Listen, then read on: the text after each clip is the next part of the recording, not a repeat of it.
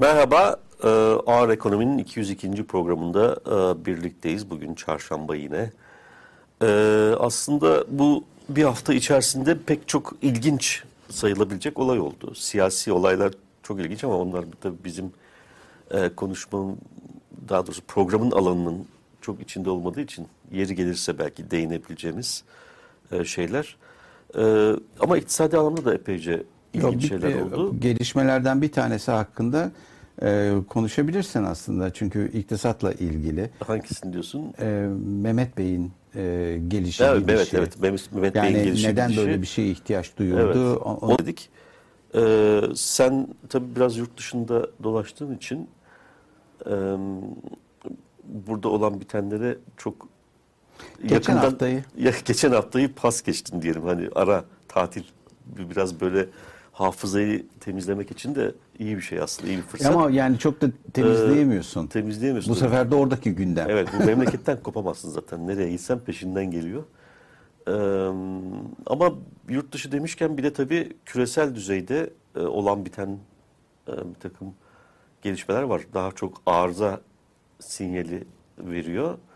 Ee, onu da konuşmamız lazım çünkü bu konuşacağımız meseleyle de ilişkili belli ölçülerde ve zaten e, önümüzdeki dönem e, Türkiye ekonomisini de e, yakından etkilemesini bekleyebileceğimiz olaylar bunlar. E, dolayısıyla istersen. Ve dünyadaki iktisadi kalkınma iktisadı yaklaşımlarına bakıldığında e, iki uç arasında evrildiğini biz e, görüyoruz. Bunun e, bir tarafında piyasa söz konusu ekstrem bir şekilde ve her şeyi piyasayla halletme. Diğer tarafında devlet ve kamu söz konusu ve her şeyi aslında piyasadan daha iyi halledebileceği yaklaşımı var. Ancak on, her ikisinin de e, problemlerinin e, olduğu e, bir gerçek ve maalesef yaşadığımız deneyimler özellikle 80 sonrası neoliberalizm e, e, tecrübelerinden sonra piyasa mekanizmasının da e, toplumsal manada bir takım aksaklıklara neden olduğu e, ve başarısız olduğu. Öteki taraftan kamuya bakıyoruz. Onun da geçmişte özellikle yet, e, 80 öncesi e, durumda e, sermaye birikimine aktif olarak e, dahil olan e, kamunun da e, ve e, kamuculuğunda bir takım sıkıntıların ya da o dönemde izlenen kamucunun sıkıntılarının olduğunu ve bunların birbirlerini ikame edebilme kabiliyetlerinin de sınırlı olduğunu görüyoruz. Dolayısıyla e, benim en azından e, bakış açım e, bir e, uçtan diğer uca gittiğimiz zaman e, problemleri biz e, çözemiyoruz. Şimdi neden böyle bir konuyu yani bir muhtemelen bu ikisi arasında bunların aksaklıklarını telafi edecek üçüncü bir kuruma ihtiyacımız var.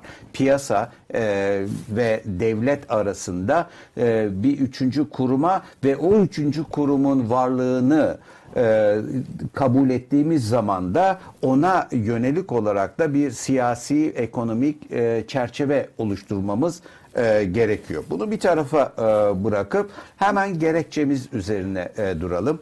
Neden biz böyle bir konuyu gündeme getirdik? Şimdi e, dikkat ederseniz e, çok uzun zamandır hocam e, Amerika Birleşik Devletleri Federal Rezerv'de e, e, para politika dünyadaki finansal e, pozisyonları değiştirebilmek, yeni oluşan uluslararası konjonktüre ve ekonomik realitelere uygun bir hale getirmek e, çabaları e, söz konusu. E, risk e, alma e, pozisyonlarını, iktisadi aktörünü değiştirmeye çalışıyorlar. Federal Rezerv yani risk iştahını sınırlandırmaya, sınırlandırmaya. Çünkü evet. bugüne kadar e, çok fazla büyüdü e, finansal e, işlem ve e, bunun bu şekilde gitmeyeceği zaten uzun zamandan e, beri söyleniyor ve e, şu içinde bulunduğumuz dönemde dünyanın en önemli problemlerinden bir çok problemi var da en önemlilerinden e, bir tanesinin de e, biz borç sorunu olduğunu biliyoruz. Bu borç sorunu ülke devletlerin, hazinelerin Evet. borç sorunu e, ki Avrupa Birliği içerisinde böyle çok e, ülke var. E, çok merkez bank şey hazine var. E, bir de uluslararası firmaların, bankacılık sektörlerin e, aşırı büyümesi, borçla, aşırı kaldıraç, e, yani aşırı risk alma davranışı bu tehlike e, yaratıyor uluslararası sistem için. Neden tehlike yaratıyor? Çünkü zaten 2013'ten itibaren tehlike yaratıyordu da Covid arkasından Ukrayna Savaşı tedarik zincirlerinin e, şeyleriyle birlikte ortaya çıkmasıyla e, Problemler birlikte problemlerle finansal kesimdeki aşırı kaldıraç ve risk iştahının büyümesi e, aynı ölçüde ya da ge- geçmişte olduğu hızda reel kesimdeki üretim artışlarıyla e, karşılanamadı. Dolayısıyla ikisi arasında gap giderek daha çok e, açık e, hale geldi. Dolayısıyla risk algısı da e, geçmişe göre çok değiştiği için uluslararası e, düzeyde ki bu risk algısını siyasi olarak düşünmemek lazım. Enflasyonist e, risk algıları da e, çok fazla. Dolayısıyla reel kesimin buna tepki gösterebilme ihtimali azalıyor. Yani reel sektör çok yavaş, tek, e, yani teknolojik e, bir gelişmenin e, çok fazla üretkenlik artışına neden olmaması, e, Çin faktörünün uluslararası sistemde yani ucuz ücret e, politikasıyla Çin'in e, eskisi kadar uluslararası sisteme destek olamayacak olması bu realiteleri ortaya koyuyor. Dolayısıyla Fed'in buna adapte olması ister istemez kaçınılmaz. Bunu da faizlerle yapma yoluna gitti. Bir kere e, faiz artışlarının temel amacı buydu. Ancak bir başka e, amacı daha ortaya çıktı ki bu amacı biz daha önceden çok dillendirmiyorduk ama şimdi artık görünür hale geldi. Aşırı e, risk almış ve lever e, kaldıraç kullanmış e, bir takım e, finansal e, kuruluşlarında piyasadan temizlenmesi. Benim gördüğüm kadarıyla şu anda Amerika Birleşik Devletleri'nde başlayan bu süreç zaten hani derler limon problemi e, şeyde ik- iktisatta moral hazard e, gibi şeyler.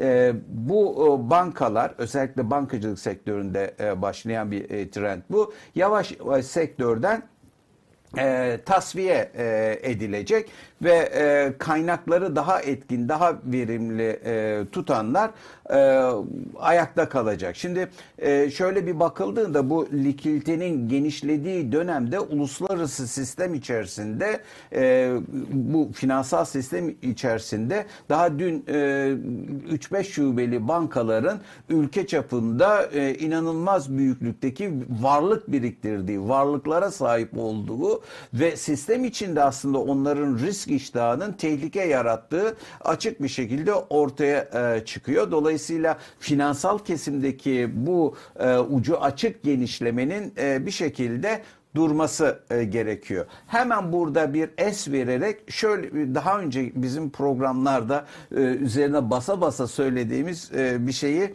tekrarlamak istiyorum ben iznin olursa. O da şu.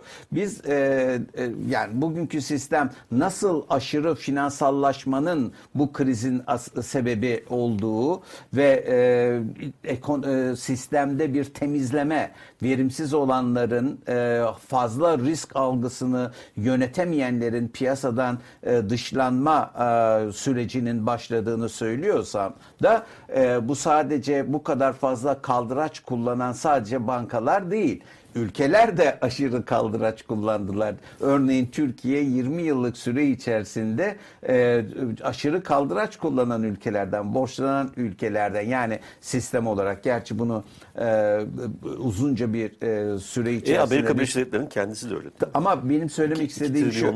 Ama benim söylemek istediğim şu. e, Türkiye'de dikkat edin. e, Bugün uluslararası sistemdeki temel problem nasıl reel sektörün bu e, finansal kesim finansallaşma hızına yetişememesi probleminden bahsediyoruz. Türkiye'de biz geçen haftalarda konuştuk.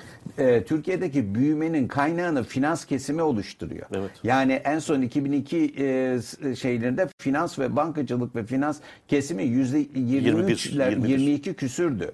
23'lere e, varan bir oranda büyü- e, büyümüştü. Dolayısıyla bunun e, bu- bu e, ne kadar doğru?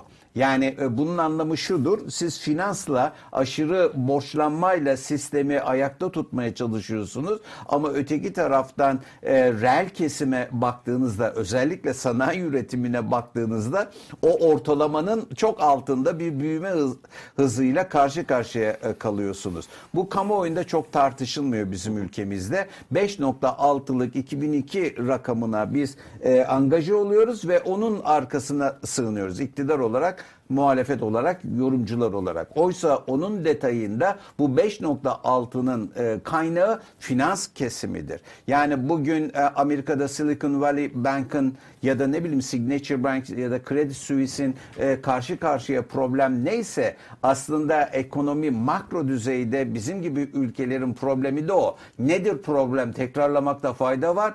Aşırı leverage kullanmak, aşırı finansal e, sektörü e, genişletmek ve maalesef reel sektörü bu genişleme hızının e, arkasında bırakmak. Biz e, yıllardır bu programı 200 kü- e, programı 202. mıydı? 202. programdı. De, e, belli aralıklarla bunu bunu söylüyoruz. söylüyoruz. Yani finans ve bankacılık kesimine dayalı e, bir büyüme ana motivasyonu e, özellikle de e, bankacılık sektörünün aracılık ettiği finansal e, şey e, e, e, mal diyelim ya da araçlar e, tamamıyla insan tarafından kağıt üzerinde üretildiği için çok kolay değiştiriliyor. Finansal kesimin aracılık ettiği şeyler e, hazinenin e, bir imza ile çıkarttığı şeyler olduğu için yani reel kesimdeki üretimle bağının kopuk olmasından dolayı e, nereden biliyorum? E, yani finans kesimi %22 büyürken reel sektör yani sanayi bunun çok çok altında büyüyorsa e, aradaki farkı birisinin açıklaması lazım. Bu e, sektör nereyle e, bir borç şey e, neye aracılık etmiş ki?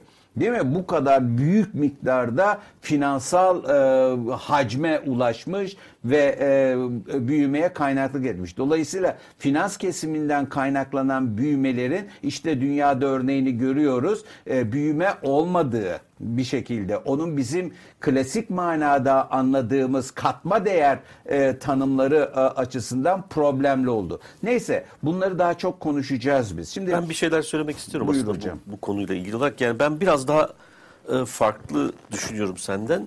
E, şöyle ki e, bunun e, Federal Reserve'ün e, uygulayacağı para politikasıyla, faizle, şunla bununla falan çözülemeyecek bir şey olduğunu, bir kanser olduğunu düşünüyorum. Yani benzetmek bir benzetme yapmak gerekirse.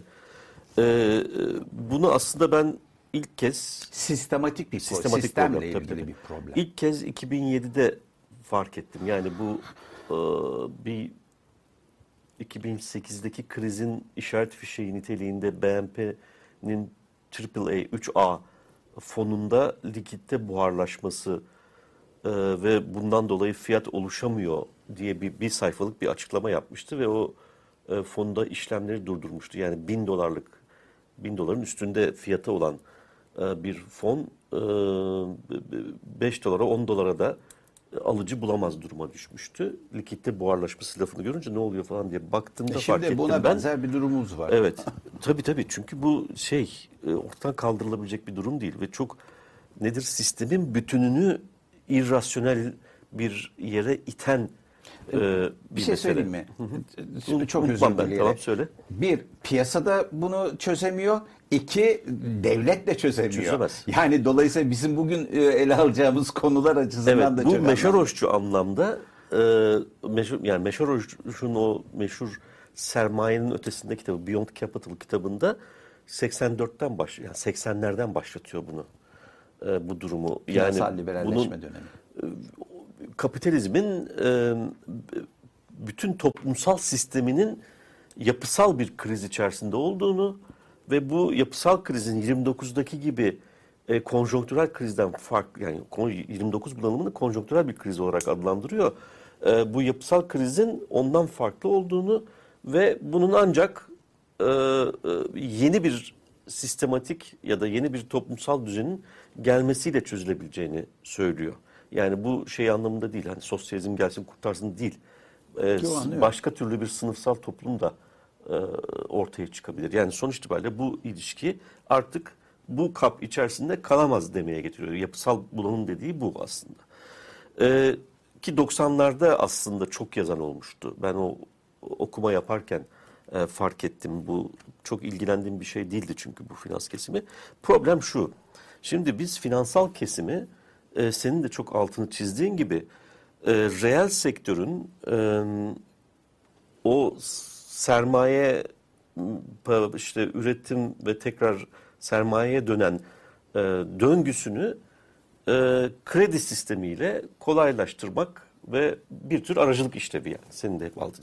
Eğer aracılık işlevi ise e, bu aracılıktan e, sorumlu e, ya da o tür bir fonksiyonla donanmış bir sektörün yüzde yirmi büyürken aracılık yaptığı kesimin şey o ancak tefecilik düzeni olarak E adlandırılabilir. tabii o yüzden biz aslında e, e, transfer edilen rantı ya da Evet. servetin yeniden Şimdi- dağıtımını büyüme olarak e, kaydediyoruz. Evet, gibi. şimdi 90'lı yıllarda finansta şöyle bir e, şey gelişiyor. Bu tıpkı kanser bir kanser gibi e, vücudun kendi e, ürettiği, kendi genetik yapısı içerisinde üretilen bir şey. Çünkü vücudun kendisini de bir kompleks sistem olarak görebiliriz. Yani her hücre birbiriyle iletişim içinde. Birisi varsa ancak öteki var, ötekiler var olduğu için o da varlığını koruyabiliyor. Bir karşılıklı bağımlılık ve bu bir evrim süreci aynı zamanda. Ama bu evrim zaman zaman e, handikaplı yani vücudun bütünü için zarar e, üretecek bir yöne doğru da gidebiliyor. Belli organların çalışmasını engelleyebilecek. Buna kanser diyoruz ve bu çok sayıda dışsal faktörden olduğu gibi esas itibariyle ama içeriden yine vücudun normal hücre üretim mekanizmalarını ile gerçekleşen bir şey. Şimdi bu da finansın normal yapısı içerisinde gerçekleşen bir şey. Ne işte bir ticaret yapılıyor. Bu ticaret yapılırken özellikle finansal liberalleşmeyle yani küresel düzeyde Sovyetler Birliği'nin yıkılmasından sonra tekrar tamamlanan e, küresel e, finansal düzende e, e, finansal liberalleşmeyle birlikte herkes bütün her şey dalgalı kura geçtiğinde e, kısa dönemli kontratlar için bile fiyatların stabilitesi problem olmaya başladı. Tabii. E, bunu dolayısıyla bir sigortayla e, kompanse etme ya da bu riskten korunma bir ihtiyaç olarak ortaya çıkınca finans sektörü de bu ihtiyaca yönelik bir ürün geliştirdi.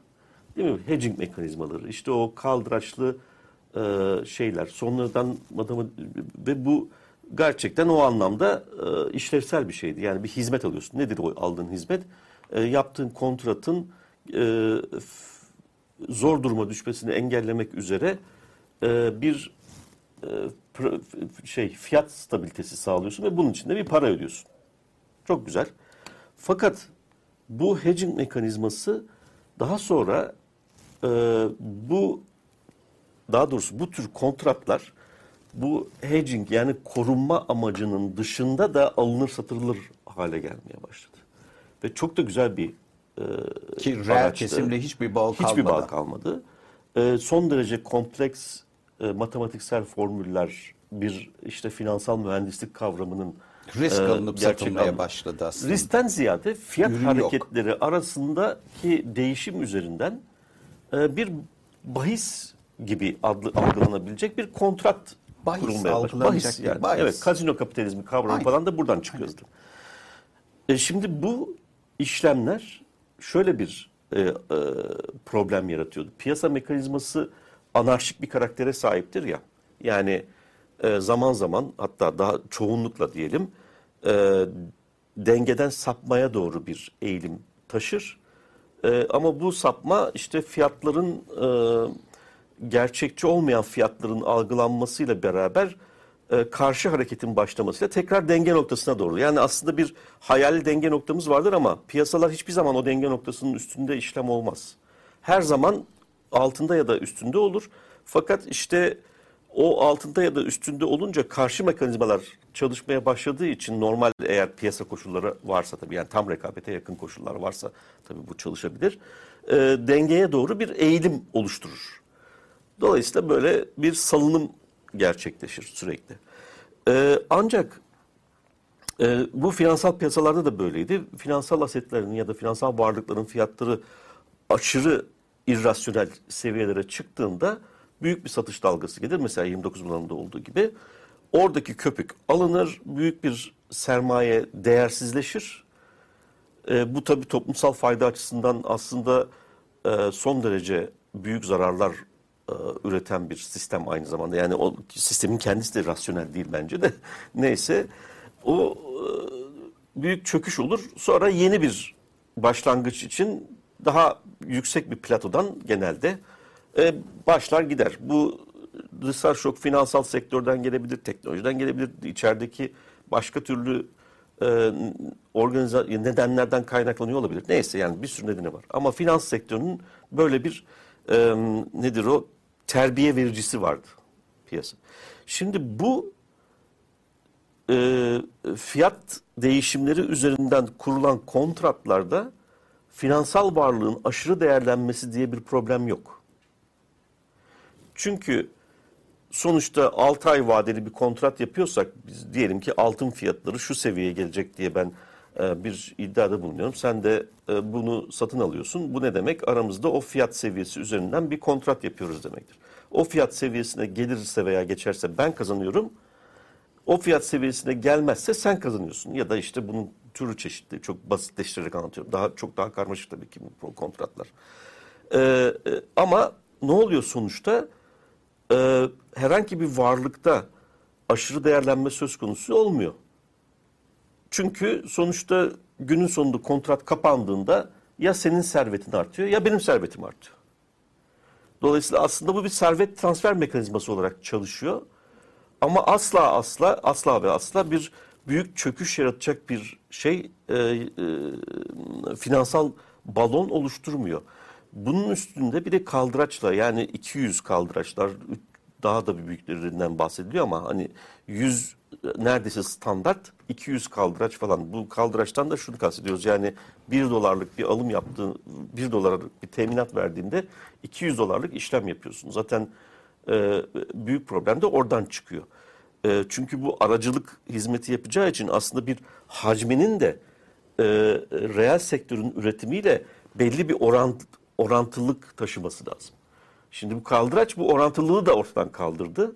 Yani e, bel hava etti. sistem. Ev, ikincisi fiyat üzerinden şimdi eskiden mesela 2001 krizinde biz burada gördük daha önce işte e, Asya krizinde şurada burada falan da görüldü. E, 2007 krizine gelirken de aynı şey e, ortaya çıkmıştı. E, bir finansal varlık sınırı da var değil mi? Yani e, diyelim 100 bin dolar atıyorum varsa ortada bütün küresel düzeyde bu 100 bin dolarlık e, varlıkta ağır olması lazım ki o varlığa e, gidip satın alıp oraya park etmiş olsun. Şimdi o finansal e, e, para ile daha doğrusu e, varlık satın almak isteyen para miktarı ile arz edilen varlık arasındaki hızlar da uyumlu değil. O e, satın almak isteyen varlık, şey varlık satın almak isteyen para e, çok daha yüksek bir hızla artıyor.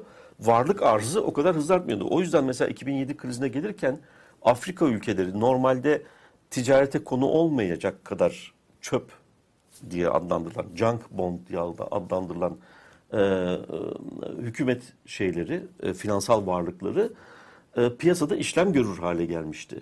Çünkü para var, bir yere yatırılması gerekiyor ama enstrüman yok. Oraya kadar e, gitmişti. E, şimdi bu şey e, nedir? Ortam yaratabilecek bir şey. E, birkaç ay önce Ötürüm'ün sahibi genç bir Rus aslında. Onun The Economist'te miydi? Nerede? Bir yerde bir kapak röportajı vardı. Orada diyor adam şikayet ediyor. Ya diyor ben diyor bunu diyor e, temel gelir işte birkaç tane daha proje söylüyor. Temel gelir projesi, bilmem ne projesi. O bu onlar için kolaylık olsun. İşte geniş kitlelere e, kolayca bu projeler uygulanabilsin diye geliştirdim diyor. Dolayısıyla arkada çalışan bir business var. Çünkü o platformda iş yapan dünya kadar işletme var. Ama bir de coin var. Şimdi coin'in bu business'la hiçbir bağı yok. Şöyle bir ilişki söz konusu. Ee, bu business'ın ileride çok para kazanacağına ya da çok getiri sağlayacağına dair bir commitment, bir düşüncen varsa O zamanlık bir fark var ve bu fark hep açılıyor. Ee, en önemli göstergelerden bir tanesi de 2008 krizine girerken türev işlemlerin hacmi 2008 krizi boyunca hafifçe bir azaldı ama hiç aşağıya doğru çökmedi. Yani bütün finansal piyasalarda büyük bir çöküş yaşanırken onlarda bir çöküş olmadı. Sadece bir parça azaldı, bir durağanlaştı ve Too ondan big. sonra yine geometrik olarak. Too big to fail. Evet, o- o da değil. O da değil. Ya burada sonuç itibariyle eninde sonunda e, e, bilinmeyen bir tane soru var. Burada faaliyet gösteren bir aracı kurumun sahibiyle konuşurken, bunu daha önce dile getirmiştim galiba burada. Tekrar olur, kusura bakmayın ama e, bizim için hocam dedi bilinmeyen bir tek şey var dedi. Cebinde 5000 dolarla buraya gelen birisi açısından bilmediğimiz bir tane konu var dedi. O 5000 doları 3 ayda mı bırakacak, 6 ayda mı bırakacak? Kazanma ihtimali yok zaten. Baktığın zaman öyle araştırmalar da var. Hesapların %90'ı falan e, zarar ediyor zaten. Yani orada para kazanan hesap da yok. Ama inanılmaz bir geniş tabana yayılmış durumda. Çünkü insanlar çaresizlikten bir gelir kapısı kazanabileceğini e, bir gelir kapısı olarak gördüğünden dolayı bu tür asetlere ya da bu tür kontratlara yatırım yapıyorlar. Burada regülasyon yok, parası para kazanırsa kazandığı parayı alıp alamayacağı belli değil. Alamazsa e, hukuki bir işlem yapma imkanı belli değil. Yani o kadar Devlet bir- yok yani burada. Yok tabii. Kamu yok. Regülasyon yok. İşte kamuyu Kamu da yok. Yani. Kamu regülasyonu Evet. Devletlerin hiçbirisi yok. Ee, bunu işte zaman zaman şey haberleri çıkıyor. İşte bankalarda e, bu tür coin bilmem nesi konusunda onlar tamamen farklı şeyler. Tabii bu teknolojik olarak blockchain inanılmaz büyük bir e, verimlilik artışı getiriyor bankacılık işlemlerine. Bankalar da onun peşindeler. Yani ama onun da bir sürü zorlukları var. Neyse oralara girmeyelim artık. Ee, Konumuz o değil. Değil evet. Ama e, burada sonuç itibariyle e, faiz Fed'in faiz politikasıyla düzeltebileceği kadar küçük bir olaydan bahsetmiyoruz. Yani bu Fed'i de e, yutabilecek kadar büyük bir e, mesele. E, ve bu tek başına e, yani sonuçta olan şu bu bir çekirdek düşünelim. Burası reel ekonomi. Bunun etrafında bir kabuk var. Ee, o kabukla reel ekonomi arasındaki fark devasa boyutlara ulaştı. Ve bu reel ekonominin de sürekli bir kriz hali içerisinde olmasına neden oluyor. Yani kriz olmasa bile yarın kriz çıkacakmış gibi bir e, hisle çalışmaya e, başlıyor. Çünkü bu, bu türev işlemlerinin de e, yüksek montanlı e, şeylerin, e, kontratların gerçeklenmesi için fiyatın belli bir seviyeye gelmesi gerekiyor ve yeteri kadar büyük bir oyuncu bu kontratın tarafıysa reel ekonomide gidiyor onu baskı altına alıyor.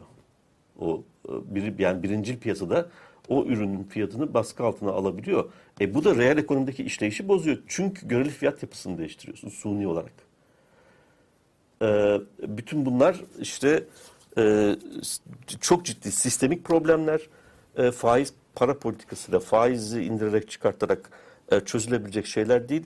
Bunlar e, Fed'in girişimi bence bir pansuman e, girişimidir. Yapısal bir problem olduğu için bu ancak başka bir yapısal ya daha doğrusu bu yapısal probleme yapısal bir çözüm gerekir. E, doğru ama o yapısal e, çözümü bugünden yarına uygulayabilmek, bulabilmek mümkün değil. Yani dünya ekonomisi şu anki seviyesine ve özellikle de bu entegre olmuş haline çok uzun bir sürede geldi. Ve bu sistemin uygulanmasında veya senin e, önerdiğin şekilde ne olduğunu e, bilemiyorum. Yani teşhiste e, bir ayrılığımız Önerim yok var ama o- o- ama e, böyle bir sistem yeni bir koordinasyonu da beraberinde getirir. Getirecek, tabii. O koordinasyondaki güç odaklarında kaymalara neden olur ve siyasi olarak da e, çok istikrarlı olur mu böyle bir sistem? E, onu bilemem. Ben şu anda şöyle söyleyeyim. Ee, iki alternatif var önümüzde. Ee, bir tanesine doğru hızla koşuyoruz. Bu bu da teknofeodalizm tartışmaları çerçevesinde tasvir edilen dünyaya doğru gidiyoruz gibi geliyor bana. Bu sadece finansal sektördeki gelişmelerle sınırlı değil bu teşhisin şeysi teknolojinin e, reel ekonomide e, büyük bir süratle gerçekleştirdiği cidden çok önemli değişimler var çünkü. Onları da bir anlayacağız ama bu dediğim gibi programın konu zaten programı neredeyse bitireceğiz. Daha biz ana konumuza Bence giremedik. problemin e, Ee, konusu olur e, daha sonra. Ama Daha şunu sonra şu anda bence direkt kamu meselesine dönelim de içimizde kalma. Şunu söylemeye e, çalışıyorum. Yani e, daha e, siz şeyin içerisinde kalmak için. E, bu e, anlattığın e, konulara yeni vakıf oluyor e, gibi algılamasın kamuoyu. Tabii. Yani sistemin bu zaaflarını zaten biliyoruz. Ancak neden şimdi bu e, daha önem e, kazandı? Çünkü genellikle bu finansdaki şeyler kazanırken insanlar çok eleştirel bakmak istemezler, bilirler. Ama kazanan sen olduğun e, sürece e, ve sistem işlediği sürece e, pek sıkıntı çekmezler. Eleştirmezler de e, hatta. E, şimdi e, bu e, reel kesimde bu sıkıntı çekmeme durumu da reel kesimdeki üretim artışları, verimlilik artışları değil mi? E, geliyorsa, enflasyon daha istikrarlı gidiyorsa finansal kesimdeki bu şişkinlikleri e, şey bile söyleyemezsiniz. Balon bile diyemezsiniz. Kamuoyu birden üzerinize e, çullanır. Ancak şu anda e, reel kesimde sıkıntılar var. E, bütün dünyada. Bunun e, siyasi tarafı var, ekonomik tarafı var. Dolayısıyla o aynı hızda e, gitmediği için ve e, kumar sistemi bir Ponzi game gibi yani sürekli olarak sistemin içerisinde al sat yapmanı gerekli kıldığı için ve sürekli şişkinlikle sistemin doğasında e, olduğu için e, bu e, sistemin e, birazcık yavaşlaması e, gerekiyor. Yavaşlayabilmek için de işlem hacmini e, sönümlendirmek gerekiyor. Dediğin gibi bu bir pansuman.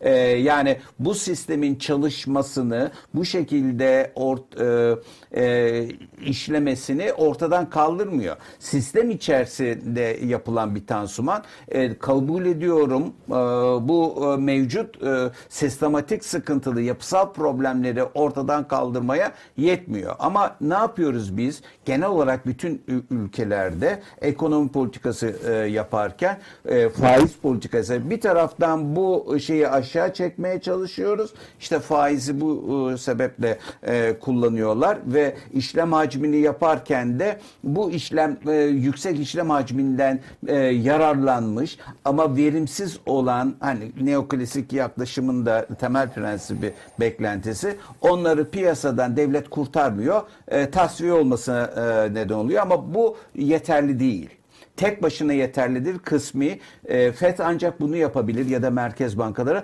ama aynı zamanda bu probleme neden olan reel kesimdeki aksaklıkları da gidermek gerekiyor. Yani üretimdeki artışları gidermek gerekiyor. Üretimin e, uyumlu hale gelmesini sağlamak gerekiyor. Bu üretimdeki reel üretimdeki artış hızını bir şekilde belli bir ivme kazandıramadığınız takdirde e, Merkez Bankası'nın bu geçici e, politikaların e, sistem üzerinde tehlike yaratma ihtimali de var. Peki e, reel kesimde devletin hani özellikle e, piyasa e, açısından yani e, piyasayla e, işte kamu o, arasında gidip gelmesi aslında finansal kesimde e, bu şekilde çok net bir o- ortaya çıkıyor. Yani biraz önce e, kripto paralardan o sistemden bahsetti. Orada devlet yok. Tamamıyla piyasa var ve hiçbir şekilde insanların bir koruma aldığını Hiçbir şey yok, görmüyoruz. evet. Koruma yok. İnsanlar kaderlerine bırakılmış e, durumda. E, ama e, diğer formel piyasalara geldiğinizde kurallarla devletin bildiği e, yaptığı regülasyonlarla bir şey yapılmış e, şey var. E, bir çerçeve var ama biz diyoruz ki bu devlet de burada yeterli değil. Yani piyasa bir kere e, piyasaya bıraktığın zaman onun şişmesi gerekiyor. Ama devlet e, girdi, FED üzerinden diyelim e, bir aktör olarak girdi hadi. Aslında devlet değil o, bağımsız bir kuruluş. Onu aşağı o, otorite, reg, e, e, regülasyonu yapan otorite devreye girdi, e, sönümlendirdi ama o da yetmiyor. Öteki taraftan işte kamuya tekrar ihtiyaç var. Neden? Çünkü bu sistemin sürdürülebilmesi için reel sektörün reel sektörün devreye girmesi gerekiyor. Bugüne kadar Çin bu sistemin bu şekilde e, devamını böyle bir cycle şeklinde değil mi? E, belli aralıklarla sa- sağlanabilmesi e, sağlayan faktör Çin'di. Ucuz emek gücü ve enflasyonsuz iktisadi sistemin e, üretim artışlarını gerçekleştirecek şeydi. E, daha e, daha önceden e, de bu teknolojiydi. Hatta şimdi de teknolojiydi. Ancak son yıllarda bu teknolojideki e, artış Çin artık ucuz ücret ülkesi değil. Ama teknoloji e, tekrar e, devrede olabilir. Ancak oradaki e, artışların da teknolojik gelişmelerin de üretime yansımasını engelleyen işte arizi şoklara biz maruz kaldık. Rusya krizi, Rusya-Ukrayna krizi onlardan birisidir. E, Amerika-Çin e, çekişmesi, güç mücadelesi onlardan biridir. Dolayısıyla önümüzdeki dönem içerisinde e, dünya ekonomisinde bu reel kesimin e, yeteri kadar e, artış sağlayabilmesi, büyüyebilmesi zorlaşıyor. Mümkün değil. Mümkün değil.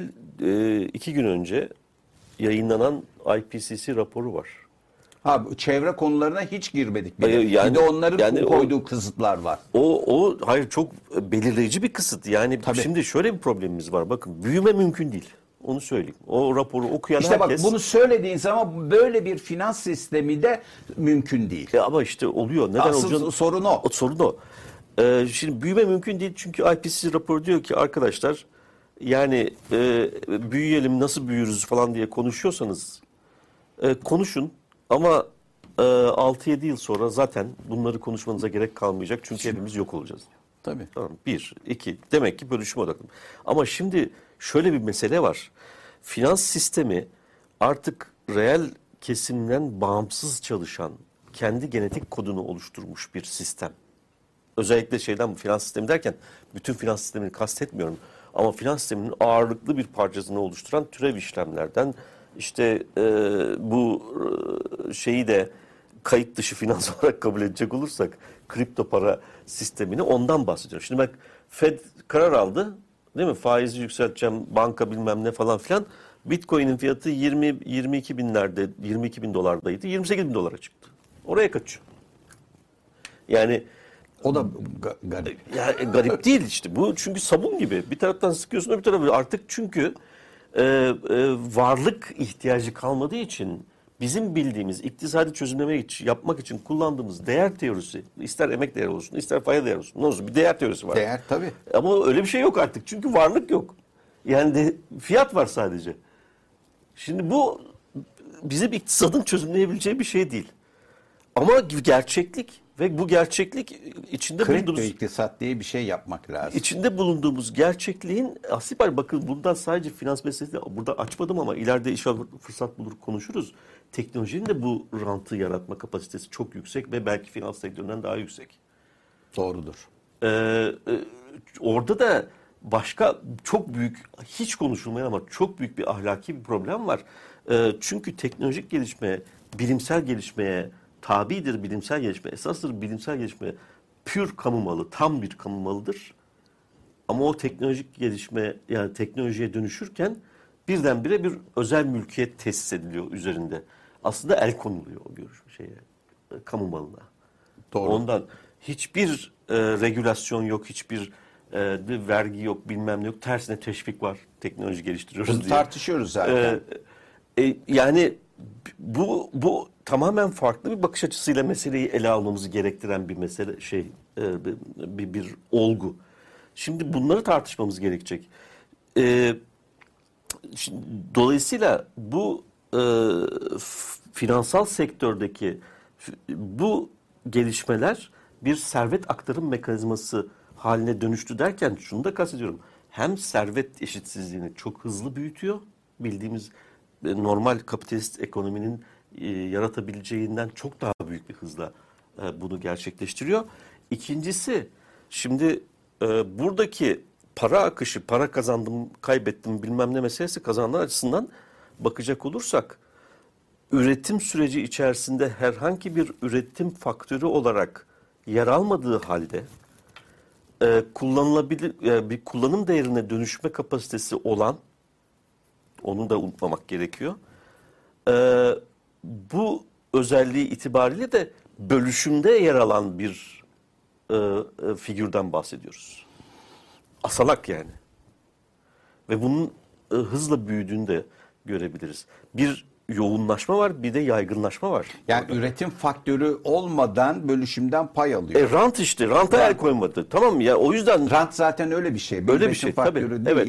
Onun için onun böyle rant dediğimiz zaman çok anlaşılmıyor. Çünkü Türk günlük dilde de çok kullanılan bir kelime olduğu için özellikle bunu bu iktisadi e, çerçevesini çizmeye çalıştım ki ne demek istediğim daha rahat anlaşılsın. Yani üretim süreci içerisinde yer almadığı halde e, bölüşümde yer alan bir figür olarak ortaya çıktığında işte o büyümeme e, büyüme ile ilgili e, büyük sorunlar yaşamsal bir faktörden ötürü ortaya çıkan yaşamsal şeyi de düşünecek olursak üretim faktörlerinin gelirlerini nasıl biz kompanse edeceğiz diye düşünmemiz gerekirken bir de böyle bir asalak kitle e, buraya giriyor ve inanılmaz büyük bir taleple giriyor. Yani bugünkü kiraları düşün şimdi. Aynen. Tamam mı? Şimdi, aklımdan geçiyor. Bu kiralarla ya da işte başka türlü fiyatlarla e, alışveriş yapılıyor mu? Yapılıyor. Kim yapıyor? Çalışanlar mı yapıyor? Yok. Çünkü biliyoruz işte sen söyledin. E, e, sen başka birim söyle unuttum neyse. E, e, orta halli beyaz yakalıların maaşı bu kiralıları ödeyebilecek durumda değil. Üst Ben düzey, söyledim. Heh, sen söylemiştin. Üst düzey yöneticiler ancak belki adapte olabilir. Onlar da bir avuç. Yani Peki- onlar yani uyduruk bir eve bile Evet. 20 binden başlıyor adam. Evet dolay yani 40 bin lira, o 45 bin lira bunlar maaşlarının üstünde. Yani satın alma Ee, gücüyle bağı kopmuş. dolayısıyla dolayısıyla bu öyle bir e, problem haline dönüştü ki bu emin ol sadece Türkiye ile ilgili de değil bu. Yani Ha, aynısı İngiltere'de var. Aynı İngiltere'de var, Fransa'da var, Amerika'da. Özellikle gençler için Evet. hocam çok önemli. Çok önemli. Dolayısıyla bu da bu sistemin yapısal bir problemle karşı karşıya olduğunu, yapısal bir problem varsa pansumanla çözemeyeceğimizi, pansumanın hiç artık e, yani şöyle bir şey vardır hep Hasan Ersel e, çok şahane anlatır Merkez Bankası Başkan Yardımcısı olarak şey yaptım da böyle bir, birkaç seminerinde izlediğim için parayı alır böyle bir tane para çıkartır yani 10 lira falan ya da 10 bin liraydı o zaman. Çık çık şöyle burada benim imzam var falan diye başlardı. Onun bir yazısı vardı. Merkez Bankası'nın e, payam, e, oligopolistik bir piyasada e, Evet. Merkez Bankası'nı tarif ediyor. Merkez Bankası dolayısıyla o oligopolistik piyasada lider oyuncu. Dolayısıyla diğer bankalar aslında onun e, tavırlarına Takipçisi. bakıyorlar ve kendi amaç fonksiyonlarına onun tavır şeyini, e, hareketlerini bir girdi olarak koyup ona göre bir kar maksimiza- maksimizasyonu yapıyorlar. Şimdi bu tabii lider oyuncu olabilmek için e, bu lider oyuncunun lider olduğunu göstermesi gerekiyor. Şimdi dışsal bir faktör, bak finans sisteminin dışından bahsediyorum. Dışsal bir faktör aslında bu liderliği te- tehdit ediyor. Bunun ideolojik savunusunu, ultraliberalizmin böyle çat çut konuşulması, tekrardan bu kadar yaygın bir şekilde konuşması bizim çok popüler bazı büyük hocalarımız da bu, bu, bu sahadalar. İşte merkeziyetsiz finanstır, şu bu falan filan gibi ti- ti- kitleleri e, epeyce etkiliyorlar. Bu e, şeye doğru git, bitcoin ve benzeri ürünlere e, yönelmeleri konusunda. E, onlar da o ideolojik formasyonla bu yapı örtüşüyor. Şimdi hiçbir şey yoktan var olmuyor yani. Bunun da bir gerekçesi var. Dolayısıyla e, e, bizim oturup düşünmemiz gereken konu şu. Burada yapısal bir problem varsa bu yapısal problemi insani bir çözümle yani insan daha iyi bir topluma ulaştıracak şekilde nasıl yaparız? Ve bunun için vaktimiz de yok. Ve biz bu haftanın konusu neden bu konuyu seçtiğimizi bu Tam şey şekilde yapalım. sen Evet. söylemiş Evet. oldun Evet. böylelikle. Önümüzdeki hafta konuşacağız. Önümüzdeki hafta konuşacağız inşallah. Ee, kamuyu da devletten ibaret saymayalım lütfen. Evet. Kamu geniş bir şeydir. Üç ayakta kabaca bahsediyorum. Daha tartışarak açacağız bu konuyu. Konuk da almayı düşünüyoruz bazı e, arkadaşlarımızı. Ee, e, o da devlet bir aktör olarak var tamam. Ee, ama asıl sivil toplum ve e, yine kamunun önemli ayaklarından bir tanesi herhalde devletle devletin fonksiyonu açısından en önemli ayaklardan bir tanesi e, politik toplum. Yani siyasi partiler şunlar bunlar falan filan. Şimdi bunlar bir simbiyosis içerisindeler ve otoriterliğin dozu arttıkça sivil toplumu e, oyunun dışına itmeye çalışıyorlar. Şimdi dolayısıyla demek ki bizim bir kere bir bu sivil toplumu nasıl içeri alacağız meselesini e, konuşmamız gerekiyor. Buralardan Düşünce çok sistemi matiğimizi, iktisadi düşünce sistematiği özellikle Evet, değişmiyor. değişmesi gerekiyor. Değişmesi gerekiyor. Ee, e, hep bize şey diyorlar kitap önerisinde de bulunmamızı falan istiyorlar. Bu doğrultuda e, benim adıma çok eti senin de var bir tane ama o Türkçesi yok galiba. onun. Türkçe yok benimkilerin. Ee, Habermas'ın e, son bir kitabı var. Yeni kamusallık üzerine. E, Tanıl Bora çevirdi. İletişim yayınlarından çıktı. İnce bir kitap. Okuması biraz zor. Yoğun bir kitap olduğu için. Kavramsal çerçevesi. İnce olduğuna şusu bu. bakmayın diyorsun yani. Ee, ama onu şiddetle tavsiye ediyorum. Tanıl'a da çok teşekkür ettim zaten. Yani tam zamanda yapılmış bir çeviri Davet diye. ederiz. Onu da davet ederiz. Ee, onun öncesini oluşturan yine iletişim yayınlarından e, son zamanlarda bir baskısı daha yapıldı. Ee, Habermas'ın 40-50 yıl önce yazdığı e, kamusallık üzerine bir kitabı var. Bu iki kitap üzerine iyi bir başlangıç noktası oluşturabilir. Bir de Benimkiler daha çok e, kalkınma iktisadındaki e, yaklaşım. Yani e, ben e, birazcık bu e, dar alana sıkışmışlığın açılıp açılamayacağı üzerine duruyorum.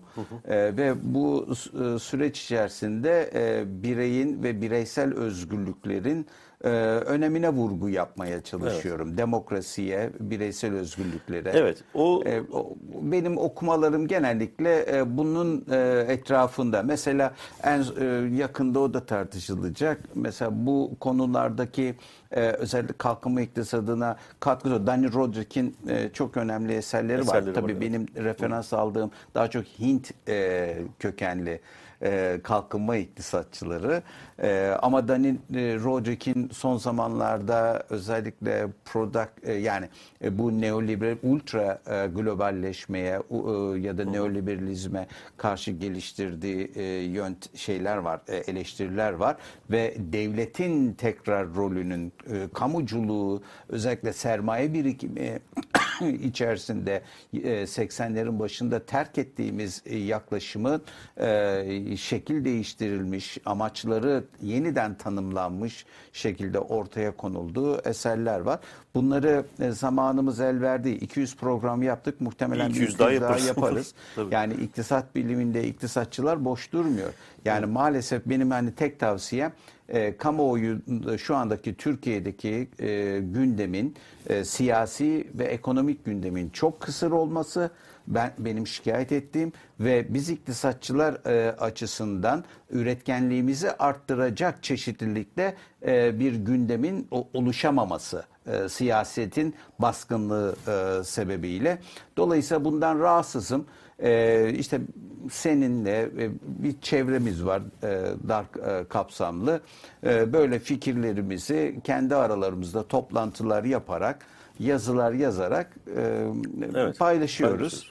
E, bu vesileyle de ağır ekonomi seyircilerine de Teşekkür e, bu ederim. görüşlerimizi aktarmış olalım. Biz de paylaşacağız önümüzdeki günlerde Doğru. bunları. Ee, Dolayısıyla bir de şeyden de bahsetmek lazım. Yeni bir kavram tabii bu tartışmalarımızın ışığında e, üzerinde çok duracağımız e, müzakereci demokrasi. İngilizcesi deliberatif demokrasi diye geçiyor. Bu da epey külliyat oluştur, literatür çok geniş. E, o Habermas'ın kitabında zaten deliberat şey Bunları konuşalım. müzakereci demokrasiye de bir atıf var. Süremizi doldurduk. Konumuzu konuşamadık. Ama Yok konuştuk. Giriş yaptık. Giriş yaptık. Önümüzdeki hafta detayları e, ele alacağız. E, hoşça kalın. Hoşçakalın.